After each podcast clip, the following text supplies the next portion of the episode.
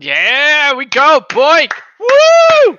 Yeah! Thank you for that intro, J Ringo, and welcome everyone to another episode of the Project Brief. If you don't know what the Project Brief is, it's a little episode run by me on the BOINC Radio where I talk about a BOINC project, and I talk about it in simple terms, not all the fancy mumbo-jumbo science stuff. Although some people are interested in that, and I talk about that sometimes. But anyway, whatever I say here, you'll be able to understand no matter what your background is or whether you come from science, and that's the brilliance of BOINC. All right, J Ringo, what's your favorite video game? Ooh, like that still exists and I still play, or like from days of yore? Oh, no, this is a really serious question. You're not just getting a throwaway answer here. You can just ask someone their favorite video. Age of Empires 2. The Rise of Rome. You know. Interesting choice. I'm probably gonna have to go with one that's a bit more modern. I like my Team Fortress 2. I like TFC. TFC was a solid game. Can we just not do the Project Brief and talk about video games for the next half hour? We're just about to. Oh my god, how exciting! Let's go. Today we are talking about Minecraft at Home. And ooh, okay. Playing Minecraft on the BOINC Radio, but we're going to be talking about the BOINC project Minecraft at Home. All right, this project aims to discover the weird and fantastical and spooky parts of Minecraft. It's a fun little project. It's not. It doesn't focus on rigorous science, but it's one of those projects where people come in and do it for fun, just like we talked about Goofy X-Grid. And this follows on my quest to find all of the fun projects rather than all the science ones. All right, so there's probably a couple people that might be listening that don't know what Minecraft is. And for those people, I pray for you. But if you don't know what it is, just quickly, it is a voxel-based sandbox game, which means that basically you're in a world of blocks. You place blocks, you build stuff, you break blocks, you try and survive, and you're in a randomly generated world. So you got to go around and find stuff and discover things and explore. So you're probably thinking, why is there a BOINC project to do with Minecraft at Home? Why not? There are people who are very passionate about Minecraft, and they wanted to stretch it to the limits. They wanted to see how far they can take it and what would happen if you take it that far. And the possibilities are literally endless. It's randomly generated, and there's millions, billions of blocks, basically an infinite amount of blocks, depending on how far you travel or explore in the game.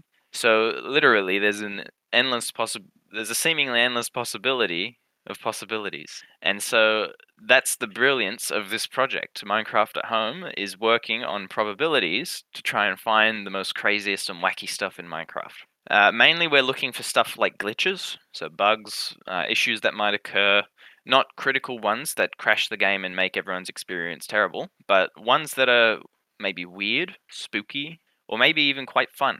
And also we're trying to find secrets as well. There's a couple of secrets, as people say, Easter eggs in Minecraft as well. So some people wanted to find some of the things that Minecraft, the original developers, were trying to hide maybe in the game as a story or a special world or something like that. Okay, so here is the first discovery of Minecraft at Home, and they've made leaps and bounds since they came up, because they've only started not too long ago. The first discovery is to do with cactuses, or cacti, as the proper term. So in Minecraft, there are cacti, and they usually appear in a desert biome, because that's the only place where cacti live, apparently. And they usually grow to about 3 blocks high in normal Minecraft. But there's a small glitch, and there's a rare glitch where they grow an extra few blocks high because of some weird generation issue. So when the world gets generated, there's sometimes an issue with cacti, and they grow an extra block or two.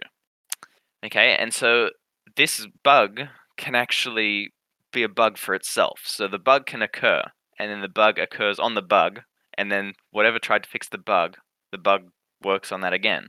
And so eventually you get a really, really, really tall cactus. And so Minecraft at Home is working on finding the tallest cactus in Minecraft. And so far, we found a cactus of 22 blocks. And you can go and check out the Minecraft at Home Discord or the Minecraft at Home BOINC website, project website, if you want to see any progress on the cacti that we've found. And so 22 blocks is pretty ridiculous. In Minecraft, that's like huge, because your character in Minecraft, for those of you that don't know, is about 2 blocks high. for scale. So a cactus is not really meant to be 22 blocks, but we managed to find one, thanks to the power of BOINC. Now, discovery number 2, the famous menu screen panorama. So on the Minecraft menu screen, there's on the modern games, there's a panorama of a world. We don't know what that world is. We're not able to access that world. It's just a static picture that shows some sort of Minecraft world that the developers thought was cool and just said, yo, let's just put this as a panorama. And so the menu screen will warp around that panorama and pretty much show you the world. Now, some people wanted to find that world. Naturally, we wanted to go in and see, can we turn this panorama into an actual, well, virtual Minecraft world? And in about 24 hours, as soon as the project launched, we found it. It was pretty fantastic that the project released within 24 hours and all the work was done.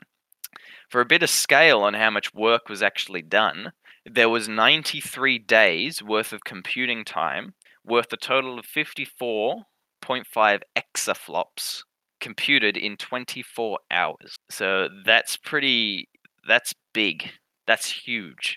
93 days. I'll repeat that again because it is a huge number. In 24 hours, 93 days worth of processing occurred. Let that sink in. And from that processing, we found the actual Minecraft world that is the panorama on the menu screen. And the great thing about all of these discoveries is that they're verifiable by you. You can go onto Minecraft right now, take the seeds that were discovered by the Minecraft at Home project, and you can plug them into your own game, and you can find them and go there and see them in your own game. So it's a very tangible discovery. It's one of the most types of hands-on science, if it is classified as science, because we are essentially doing trial and error here. And it's very hands-on, and it's what people love. People love having something that they can compute with their computer, and then they come back to later and see exactly what happened. It's just like the screensavers on BOINC. When SETI first came on and made BOINC, they said, we need a screensaver. Screensavers are going to be something that people love. You'll compute something on your computer, and it'll display in front of you as something that you can either see or touch. And in this case, we can virtually touch it by making a Minecraft world. And so it reminds us of the story of SETI at Home creating BOINC and their screensavers, which we've talked about a couple times on the BOINC Radio. And it was so effective. Minecraft at Home was so effective that people loved it so much that the Minecraft at Home Discord server went from a couple hundred people to thousands of users in days. It was so popular. And I'm just seeing in the chat here, yes, Minecraft in VR is one step further, where you can almost physically touch the discovery. But anyway, speaking of stories, I spoke with one of the project admins, and they shared some stories about how Minecraft at Home took off and what they're trying to do in the future, and what they think that their project means to them. So I talked to VCO, and he's one of the project admins. And they mentioned to me that they started out basically as just a bunch of nerds coming together and tinkering with some software to find some stuff in Minecraft. Because they saw someone doing the cactus thing, or they saw someone doing something else as well. And they said, why don't we do this? Let's make a computing server or something and run it on some cloud computing software. And so they did that. But it was quite an expensive experiment for something that, I don't know, maybe wasn't going to make money or wasn't going to kick off into anything or make a real scientific discovery. But it was fun. Even with the cost of the cloud computing, it was fun. And they managed to actually get pretty far with a couple experiments. But then it came to them, and one of them stumbled upon and mentioned BOINC and said, yo, why don't we just stick this on here? Because it makes sense. People want to come on and volunteer their power to compute for something they love, which is Minecraft at Home. You don't have to fork out so much money to buy computing clusters in the cloud and run all that, when you can just get the volunteers who are passionate about Minecraft already to come on and start searching for stuff. And so their cloud computing software and their cloud computing cluster their computer that they run on the cloud is now their BOINC server. So it's a great founding story, and they also mentioned that even though they're not in it for the science and they're not doing any rigorous science, the main hope that they have is that they attract people to BOINC, and maybe a portion of those people who come and join BOINC in Minecraft at Home will go on and find other projects that they can do.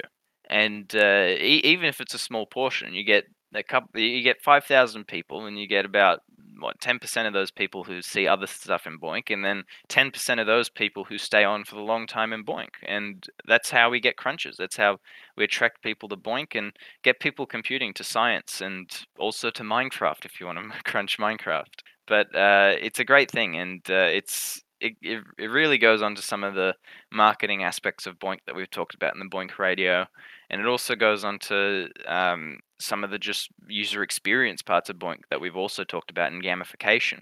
The admin said that they have some things that they want to put in the pipeline in the future. They're open to it. It's going to be slow though, so they're not going to put in so much things at once. They're going to keep it slow. They're going to start doing other stuff. I have no spoilers for anyone. I haven't seen any of the classified stuff, but so I can't tell you what's coming next. But I'll tell you there is still work to do in Minecraft at Home. But anyway, Minecraft at Home is a GPU-only project because Minecraft runs in OpenCL for those guys that are interested, and it runs on most platforms. So Windows, Linux, and Mac, I'm pretty sure. And that brings us to the end of the project brief. And next time, I don't know what I'm doing, but I am open to suggestions because I'm starting to run out of projects to do for the project brief. Question time now. Awesome. When the questions come in, I just want to, this, to me, this is the most important project to come to BOINC since SETI at Home started. So, I mean, I don't want to get to these guys' heads a little too much, but Minecraft at Home is doing what SETI at Home set out to do in the 90s. It's redoing it, and you can see it through their videos. A little context for like that, or with the reach of their videos, their YouTube videos. A little context for the opening panorama thing you were talking about, Delta. People have been trying to find that seed since Minecraft came out. Like, so they've been doing this for like 10 or 15 years, and then these guys spin up a project and get it in a day. That is insane. They put it was highlighted on a YouTube video. They got millions of views. That's why their Discord went from like a couple hundred to 5,000 plus people, and it's still growing. It's still getting people in, and it's just the cleverness behind how you do make that a BOINC project. It's kind of I can't wrap my head around it completely. It's too technical for me, but I understand how that's not just a straightforward data crunching thing. You have to be able to match the seed you find with the map in your crunching, and the out of the box thinking for this project is kind of crazy, and the fact that they're continuing to do more. It costs them money to do this because it became such a big project accidentally, and their core team continues to grow. So they're, like you said, like they might bring in 5,000 people and 10% of them go to other BOINC projects. Well, 10% of them might also become BOINC developers. They're playing with the BOINC code. I've talked to a lot of them. They see problems with the BOINC code that they want to help fix, stuff like that. And it's bringing in people who are interested in Minecraft, which is a very relatable thing to young computer enthusiasts. And it's bringing them to BOINC. It's just absolutely fucking amazing. And the only reason they can do it is like they could have used any computing infrastructure, but they really practically could have only used BOINC because BOINC is a permissionless system where all you need to do is spin up a freaking server and build an application and you're good to go. Like they could have done, and we always use Folding at Home because they're the very popular other distributed computing platform doing great work with protein folding. They could have gone to those guys and be like, hey, can you put our application on your Folding at Home infrastructure?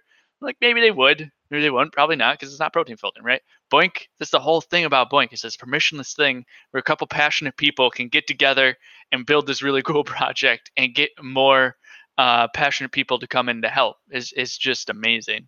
Yeah. You got a couple questions that came in. for what the application actually is, because I don't know what the actual application does. But considering that it's a GPU application that we're running on our computers for Minecraft at Home, it can take advantage of parallelism of the GPU.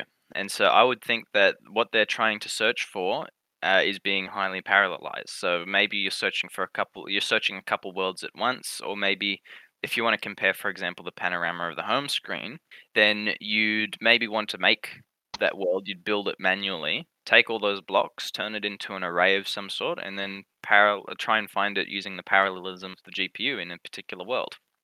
So the GPU is quite powerful, and that's the main reason why that the 93 days in 24 hours actually popped up, because of the GPUs, because they're so powerful in terms of parallelism. And because Minecraft is just a whole world of blocks, parallelism works well.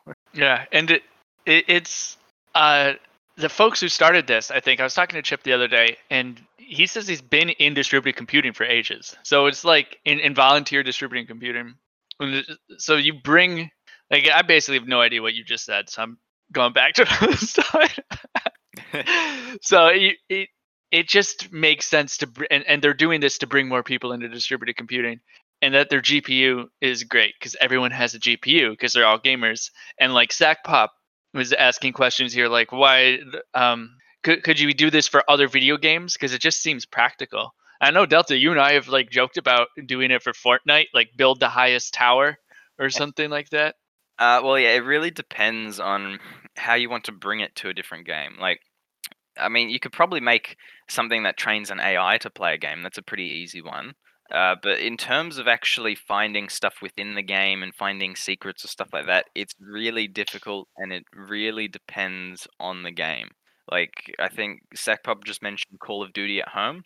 I don't think in Call of Duty at Home you're going to find a thing to make the best to find a glitch with sentry placement or something like that, because Call of Duty isn't very open. I know VCO here is saying that Minecraft is very open and you can do lots of stuff, including programming with it. But yeah, I'd say for other games, if you want to make an AI to play it, that's very doable with BOINC. But if you're trying to find stuff within the game like Minecraft at Home is doing, it's not very optimal. Yeah, and he's also saying here the main thing you can think about for games is like building a Deep Blue and an AlphaGo sort of stuff where you're trying to build like the best player for it. Yeah, that's entirely. Yeah. Yeah, it's an interesting challenge, but the fact that it reaches such a wide audience, I think, carries a lot of potential. I look forward to hearing from them at the BOINC Workshop. Wink, I hope. Yeah, and I hope to see some more developments from them too, because they did say that they are looking to put in some new stuff, so can't wait to see some of the new stuff. Absolutely. This is great. Goofy X-Grid is still like a fun project, like a better project, a funner project, because it's a bunch of monkeys in a room on a typewriter. Come on. But it's pretty good. This is a real project. Rest in peace, Goofy X-Grid. Rest in Goofy. Right, are there any other questions that I might have missed? I think we sort of answered the second one. Yeah, I think that's it. Woo! BOINC!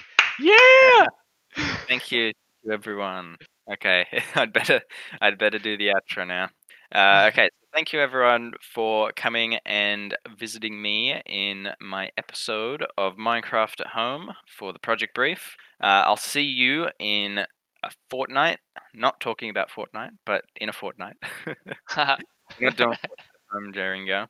But yeah, I'll see you in a fortnight. I will find some project because I'm starting to run out of projects, and I couldn't find a good one to say that I'm going to be doing in 2 weeks, but nevertheless, I will be there and I will have a project. So I'll see you guys later. Guttering at home. Yes, guttering at home. Let's go.